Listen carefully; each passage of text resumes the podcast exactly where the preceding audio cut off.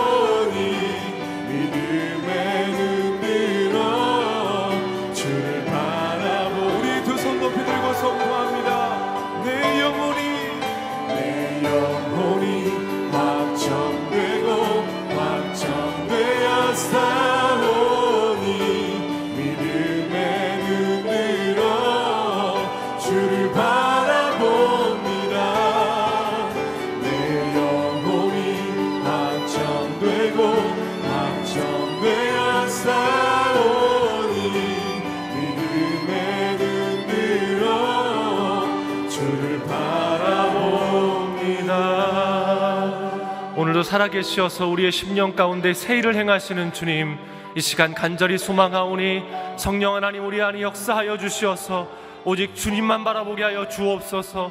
주로 인하여 만족해하는 이 아침이 되게 하여 주옵소서. 우리의 눈을 뜨시사 하나님의 영광을 보게 하여 주시옵소서.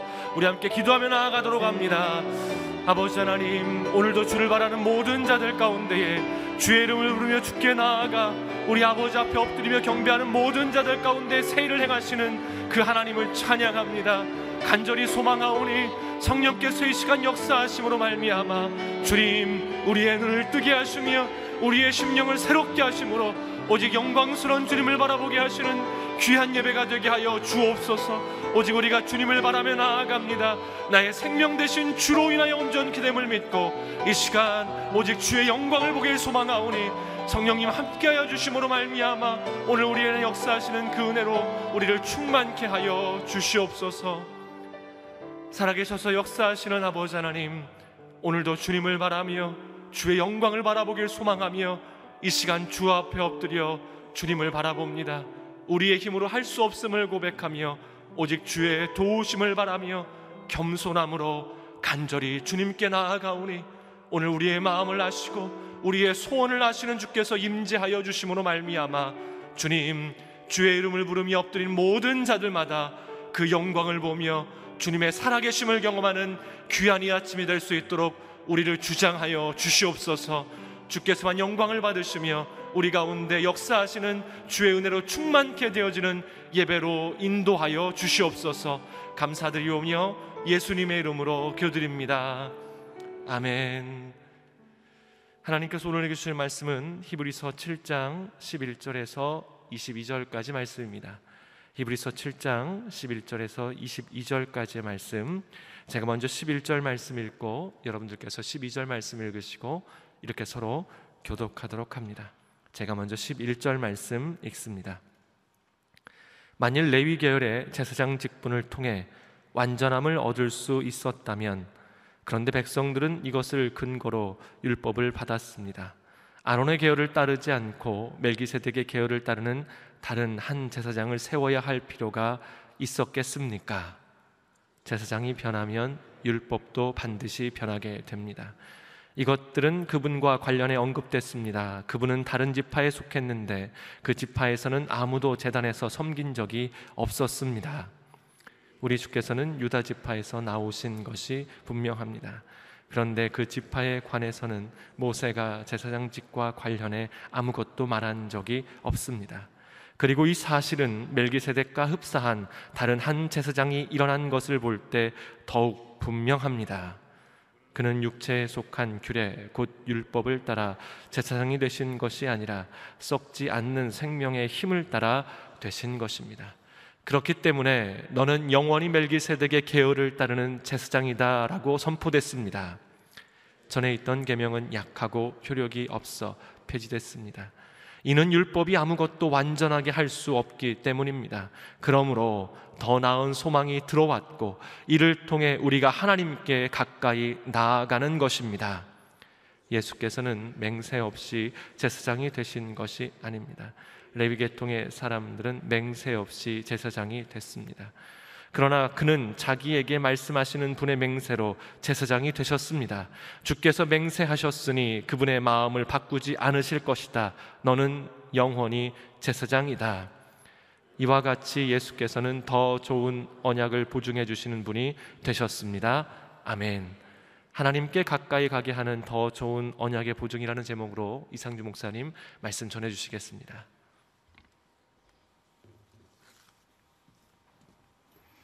할렐루야. 아, 오늘 하루도 말씀으로 성령으로 충만한 하루가 되기를 축복합니다.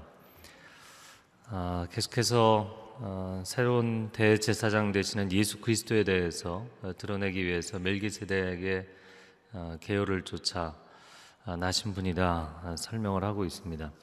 자, 11절 말씀 한번 같이 읽어보겠습니다. 시작.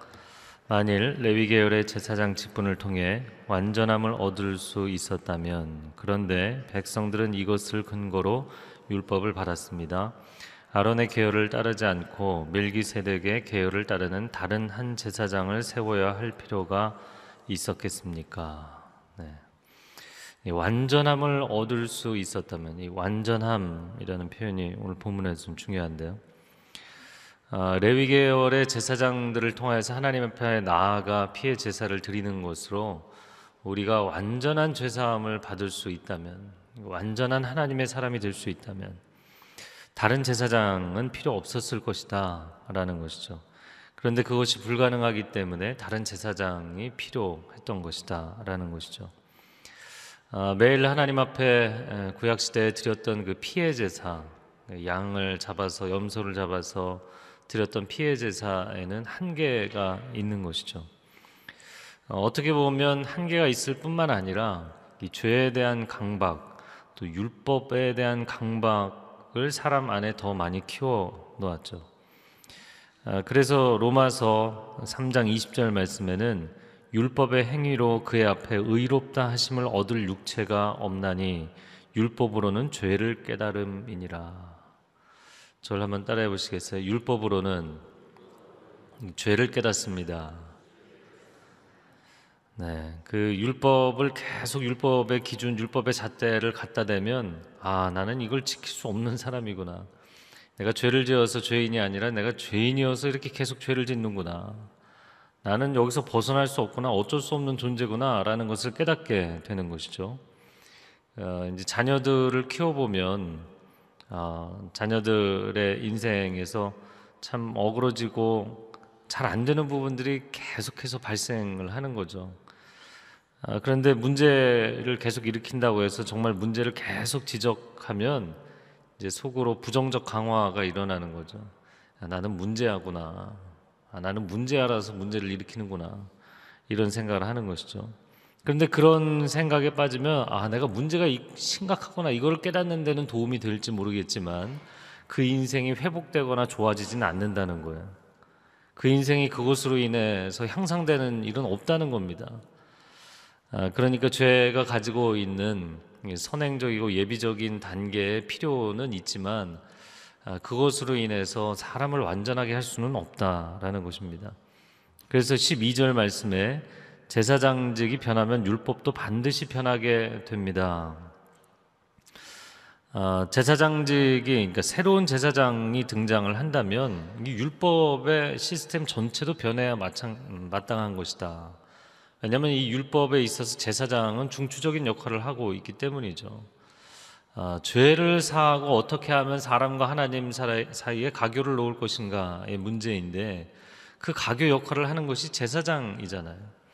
그러니까 너무나 핵심적인 역할이므로 아, 제사장직이 변한다면 새로운 제사장이 필요하다면 율법의 시스템 전체가 바뀌어야 되는 것이다라는 것이죠.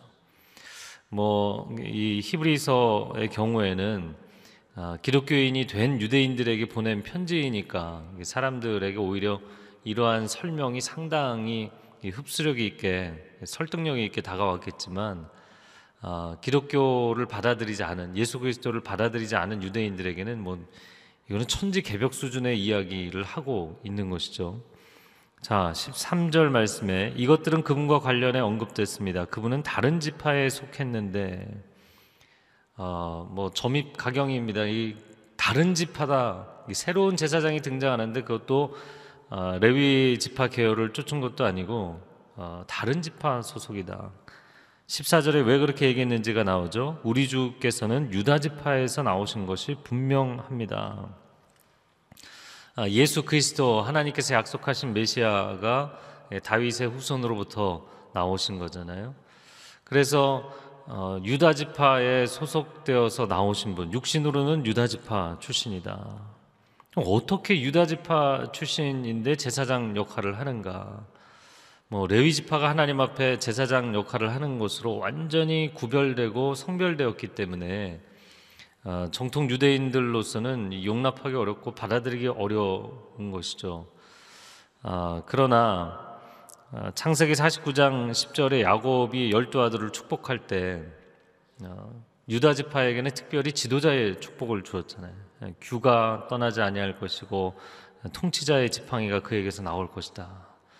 그래서 왕이 나올 것이라고 이제 예언을 해주었는데 어, 이방의 종교들의 경우에는 대부분 왕이 제사장 역할을 하는 경우가 많았습니다.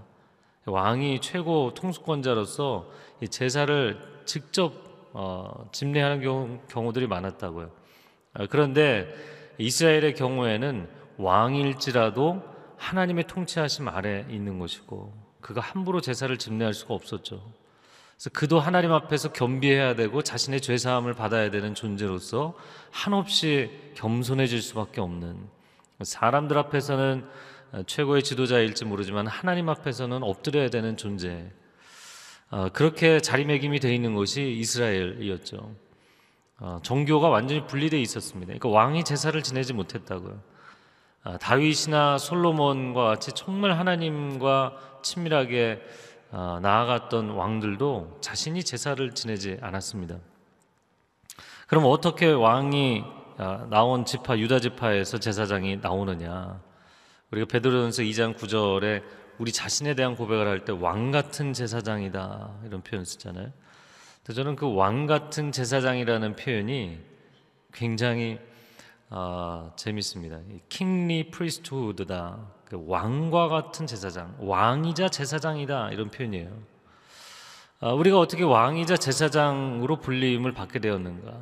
사실 우리보다도 더 먼저 하나님의 아들 예수 그리스도께서 메시아로 오신 분이시기 때문에 왕이자 제사장이 되신 분이죠.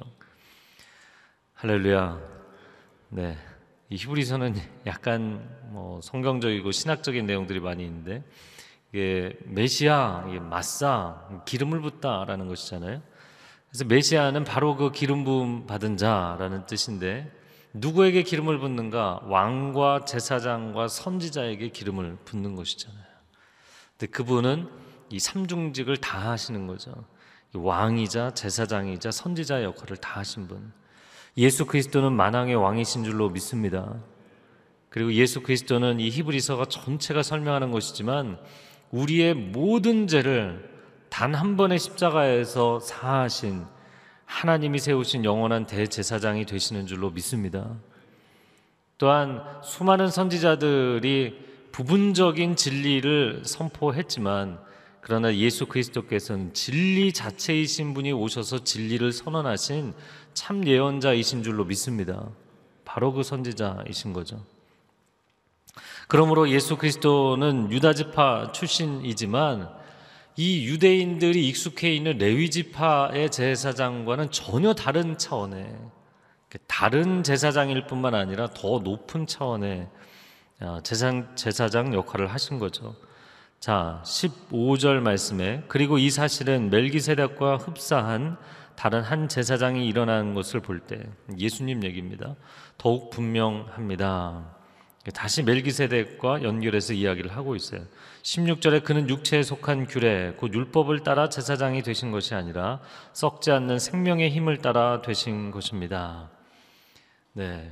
메시아로 오신 예수님 어, 그분은 멜기세덱처럼 혈통상으로 제사장이 된 것도 아니고 율법의 규례로 되신 것도 아니고 하나님의 영원한 생명의 능력으로 되신 줄로 믿습니다. 17절에 그렇기 때문에 너는 영원히 멜기세덱의 계열을 따르는 제사장이다 라고 선포했습니다. 시편 110편 4절 말씀입니다. 어제도 나왔지만 항상 제사장 아, 역할을 한다. 자, 18절에 전에 있던 계명은 약하고 효력이 없어 폐지됐습니다. 18절 아, 다시 한번 같이 읽어 볼까요? 시작. 전에 있던 계명은 약하고 효력이 없어 폐지됐습니다. 네, 구약의 율법을 이야기하는 것이죠. 그런데 이것이 약하고 효력이 없어서 폐지가 되었다 이렇게 이야기를 했어요. 뭐 유대인들이 보면 진짜 계속해서 충격적인 이야기들이 이어지는 것인데요. 에베소서 2장 15절 말씀에도 계명의 율법을 폐하셨으니 이렇게 되어 있습니다. 그래서 그 이제는 더 이상 율법이 우리의 발목을 잡지 않는 복음의 은총 안에 거하는 시대가 된 줄로 믿습니다. 그런데 마태복음 5장 17절에 보면 예수님이 이런 얘기를 하셨다고요. 내가 율법이나 선지자를 폐하러 온 줄로 생각하지 말라. 이렇게 하셨어요. 자, 에베소서에서는 분명히 예수님이 오셔서 율법을 폐하셨다고 되어 있는데 마태복음 5장 산상수훈에 보면 예수님이 내가 율법이나 선지자를 폐하러 온 것이 아니다. 그렇게 얘기하셨어요. 그럼 폐하러 오지 않으셨으면 어떤 일을 하러 오셨는가? 마태복음 5장 17절 하반절에 율법을 폐하러 온 것이 아니라 완전하게 하러 왔다. 할렐루야.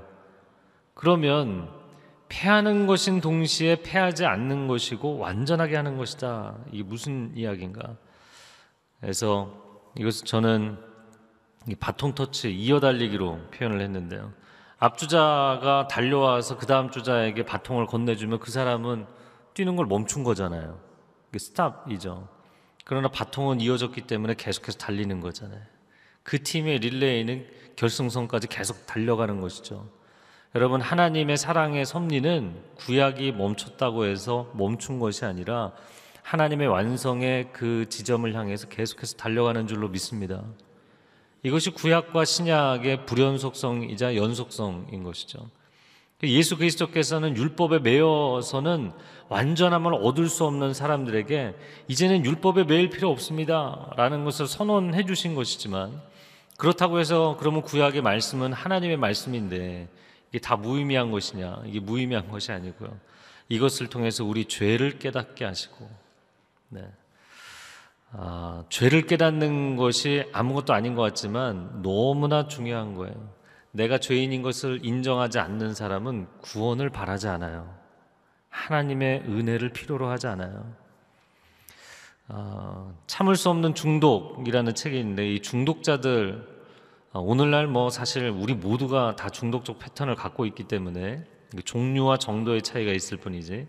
근데 그 책의 첫 챕터에서 이야기하는 게 그거예요. 중독을 치료하는 첫 번째는 뭐냐면 내가 중독이라는 걸 인정하는 것이다. 여러분, 우리가 하나님 앞에 구원을 받는 첫 번째 단계는 내가 죄인이라는 것을 인정하는 것입니다. 그러니까 바리새인은 어 나는 11조를 하고 헌금을 하고 금식을 하고 나는 말씀대로 살고 교만해서 성서에 들어가서도 네, 하나님 앞에 막 자랑을 하잖아요. 근데 세리는 감히 하나님 앞에 얼굴을 들 수 없어서 입구에서 엎드려서 통곡을 하는 거죠. 하나님 누구를 받아주시는가? 죄인을 받아주시는 하나님, 상한 심령을 받아주시는 하나님이신 줄로 믿습니다. 네, 그래서 이 계명이 폐지됐다라고 표현을 했는데 사실은 폐지된 것인 동시에 완성되는 것이다. 19절 말씀 같이 읽어보겠습니다. 시작. 이는 율법이 아무것도 완전하게 할 수 없기 때문입니다. 그러므로 더 나은 소망이 들어왔고 이를 통해 우리가 하나님께 가까이 나아가는 것입니다. 율법은 완전하게 할 수 없다. 그래서 더 나은 소망이 들어오게 된 것이다. 율법이 죄를 깨닫게 하고 은혜는 죄인을 의인으로 만들고. 그래서 율법은 어, 죄인을 죄인이라고 진단을 해주는 거예요. 당신 지금 병이 있다고 진단을 해주는 것. 은혜는 그 병이 있는 사람을 치유하는 것이죠. 회복하는 것입니다. 할렐루야. 그래서 율법과 복음이 따로 가는 게 아니에요. 그것이 함께 가는 것입니다. 진리와 은혜는 따로 가는 것이 아니라 함께 가는 것입니다. 그리고 한 영혼을 살려내는 역할을 하는 것이죠. 자, 20절, 21절 어, 말씀에는 예수께서는 맹세 없이 제사장이 되신 것이 아닙니다. 레위 계통의 사람들은 맹세 없이 제사장이 됐습니다. 그래서 맹세하셨다 이 표현이 왜 나왔냐면 시편 110편 4절 말씀에 대한 인용이에요. 그 말씀을 전체 구절이 이렇게 돼 있어요. 여호와는 맹세하고 변하지 아니하시리라 이르시기를 너는 멜기세덱의 서열을 따라 영원한 제사장이다라고 하셨다는 거예요. 그러니까 맹세하시면서까지 우리가 아브라함의 경우도 보았죠. 이 변할 수 없는 두 가지 사실 언약을 맺으셨다는 것과 맹세하셨다는 것. 하나님이 언약까지 맺으셨는데 맹세까지 하셨다. 오늘 본문도 그거를 강조했습니다. 마지막 22절을 같이 읽어보겠습니다. 시작. 이와 같이 예수께서는 더 좋은 언약을 보증해 주시는 분이 되셨습니다. 할렐루야. 예, 더 좋은 언약이라고 되어 있는데 성경이 뭔가요? 구약과 신약이죠. 예. 그래서 첫 번째 언약이 있고 옛 언약이 있고 새 언약이 있는 것입니다. 이 새 언약이 더 좋은 언약인 것이죠. 아, 이 복음의 언약은 아, 구약의 율법과 달라서 구약의 율법은 지면에 아, 썼지만 이 신약의 복음은 우리의 내면에 쓰는 것인 줄로 믿습니다. 우리의 신비에 새겨 주시는 그 하나님의 절절한 사랑인 것이죠. 아, 저는 이 오늘 말씀을 이렇게 묵상을 하면서 아, 율법이 아니라 복음이다. 레위 지파의 제사장들이 아니라 멜기세덱의 계열을 쫓은 예수 그리스도다. 계속 보는데 아, 사람이 스스로 온전해질 수 없다. 아, 하나님만이 우리를 온전케 하실 수 있다. 그 얘기를 하시는 거예요. 여러분 우리가 너무나 죄인이기 때문에 하나님 앞에 나왔는데 참 우리 마음 가운데 인간이 거짓된 것은 아, 종교 생활을 열심히 하다 보면 내 종교적 의의가 강해지는 거예요. 내가 종교적으로 열심히 해서 나는 상당한 수준의 의의 자리에 올랐다고 생각하는 거예요. 하나님의 절대적 기준 앞에서 보면 다 동일한 죄인인데 이게 사도 바울이 어, 나는 죄인의 괴수인데 이렇게 표현을 할 때 과거 시제로 표현을 하지 않거든요.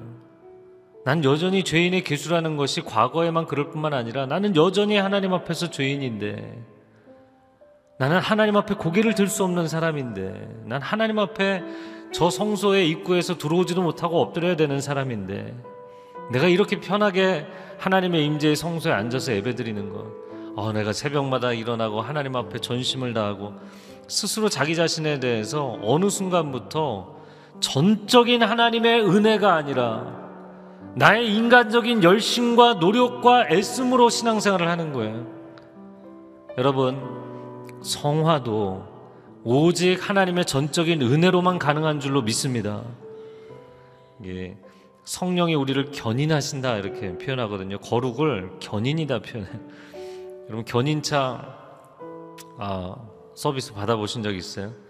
차를 차가 이제 멈춰서서 음, 도저히 스스로 자기 힘으로 갈 수 없게 돼서 견인차가 이제 레카차가 와서 끌고 가면 뭐 사실 정비소까지 거리가 좀 돼서 한참을 가면 아 이제 내가 내 힘으로 가고 있구나 이렇게 생각하나요? 크리스찬들이 수없이 착각하는 것이 그거라는 거예요. 유대인들이 수없이 착각했던 것이 그것입니다. 어, 우리가 아브라함의 자손인데 무슨 소리냐? 우리는 거룩한 자손들이다. 하나님 앞에 굉장히 당당했어요. 우리는 모든 제사를 다 지내고 있다 얘기했어요. 아니요, 제사로 사람을 완전하게 할 수 없다고요. 우리가 아무리 종교적인 행위를 열심히 한다고 해서 우리를 완전하게 할 수 없다고요. 오직 예수 그리스도의 은혜로만 온전케 되는 줄로 믿습니다. 그런데 이렇게 고백하면 어 그러면 내가 신앙생활 열심히 해온 것은 다 무엇인가? 그렇지 않습니다. 오히려 더 자유해질 수 있어요. 날마다 인간적인 행위와 노력의 옷을 벗어버리고 주님 앞에 그냥 어린아이처럼 나아갈 때 여러분 가운데 그 자녀에게 부어주시는 아버지의 놀라운 은혜, 넘치는 은혜가 부어지기를 축복합니다. 이 시간 우리 함께 기도하겠습니다. 두 손을 주님 앞에 내어드리고 오늘도 하나님의 은혜 앞에 섭니다. 내가 내 힘으로 인생의 길을 뚫고 가고 신앙의 길을 가는 것처럼 오해한 것 하나님 앞에 회개합니다. 또 내가 기도 생활 열심히 하다 보면 어느 순간부터 내가 이렇게 기도 열심히 하는데 하나님이 왜 응답하지 않으십니까? 마치 당연하게 요구하고 내 의의 행위로 내 기도의 행위로 하나님을 움직일 수 있는 것처럼 생각하는 우리의 모든 교만을 회개하며 하나님 앞에 엎드립니다. 주님의 은총을 부어 주시옵소서. 그 은혜로 살아가는 하루가 되게 하여 주시옵소서. 주여 삼창어 기도하겠습니다. 주여, 주여, 주여. 오 사랑하는 주님 감사합니다. 감사합니다. 율법으로는 사람을 온전케 할 수가 없습니다. 우리의 종교적인 열심으로 우리를 온전케 할 수 없습니다. 하나님께서 우리에게 허락하신 모든 종교적인 규례와 율법의 노력들을 우리가 다 한다 할지라도 하나님 매일 피해 제사를 드리는 것으로 사람을 온전하게 할 수 없었던 것처럼 하나님 우리의 종교적인 행위로 우리를 온전케 할 수 없습니다. 우리가 하나님 앞에 오늘 또 엎드리는 것은 하나님의 전적인 은혜로만 내 인생이 새로워지는 줄로 믿습니다. 주님 나는 빈 그릇을 주님 앞에 올려드릴 뿐입니다. 나의 심령에 은혜를 부어 주옵소서. 나의 인생에 주의 은혜를 부어 주시옵소서. 나의 인생에 주의 은혜를 부어 주시옵소서. 내가 날마다 새벽을 깨운다 할지라도 나의 힘과 나의 노력 때문에 내가 축복받는 것이 아니라 하나님 앞에 엎드리며 나아갑니다. 더 겸손히 엎드리며 나아갑니다. 나를 다 비워서 주님 앞에 백지로 내어드립니다. 주님 나를 붙잡아 주옵소서. 마음껏 주의 뜻을 이루어 주시고 주님의 한량없는 은혜를 부어 주시옵소서. 주님 주께서 뜻하신 길로 인도하시고 주께서 계획하신 일들을 이루어 주옵소서. 주님의 사랑의 은총만이 부어지게 하여 주시옵소서. 사랑하는 주님 감사 감사합니다. 하나님 구원받은 것도 하나님 자녀된 것도 은혜요. 날마다 내가 성화되어 갈 수 있는 것도 주의 은혜인 줄로 믿습니다. 오직 성령님께서 전적인 주권을 가지고 이끌어 가실 수 있도록 나를 완전히 내어드리겠습니다. 주님, 주께서 나를 거룩으로 견인하시고 하나님의 사랑의 은총으로 견인해 가실 때 온전히 순복하는 오늘 하루의 삶이 되게 하여 주시옵소서. 내 것을 주장하고 내 방식을 주장하는 것이 아니라 온전히 주님의 길, 그 방식이 내가 놀랍고 새롭고 익숙하지 않을지라도 순종함으로 기뻐함으로 주님과 동행하는 복된 하루가 되게 하여 주시옵소서. 이제는 우리 주 예수 그리스도의 은혜와 하나님 아버지의 극진하신 사랑과 성령의 교통하심이 오늘 오직 주의 은혜를 의지하며 나아가기로 결단하는 귀한 하나님의 백성들 위해 소중한 가정과 자녀들과 일터 위에 한국교회 위에 그리고 저 북녘 땅 위에 선교제에서 생명 걸고 복음 증거하는 귀한 선교사님들 위해 이제로부터 영원토록 함께하여 주시기를 간절히 축원하옵나이다. 아멘.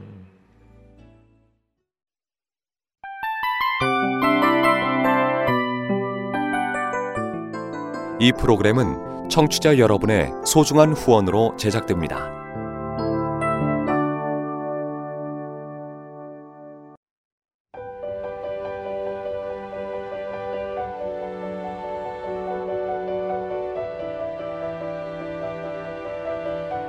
세상에는 수많은 교회들이 있지만 더 깊이 있는 말씀 강해를 찾기 위해 크기로만 교회를 선정하지 않습니다.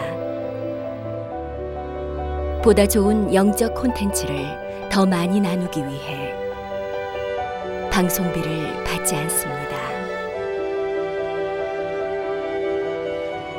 1년 365일 복음만 전하고 싶어서 우리는 광고를 하지 않습니다. 온누리의 복음을 땅끝까지 CGN TV와 함께 땅끝 성교사가 되주세요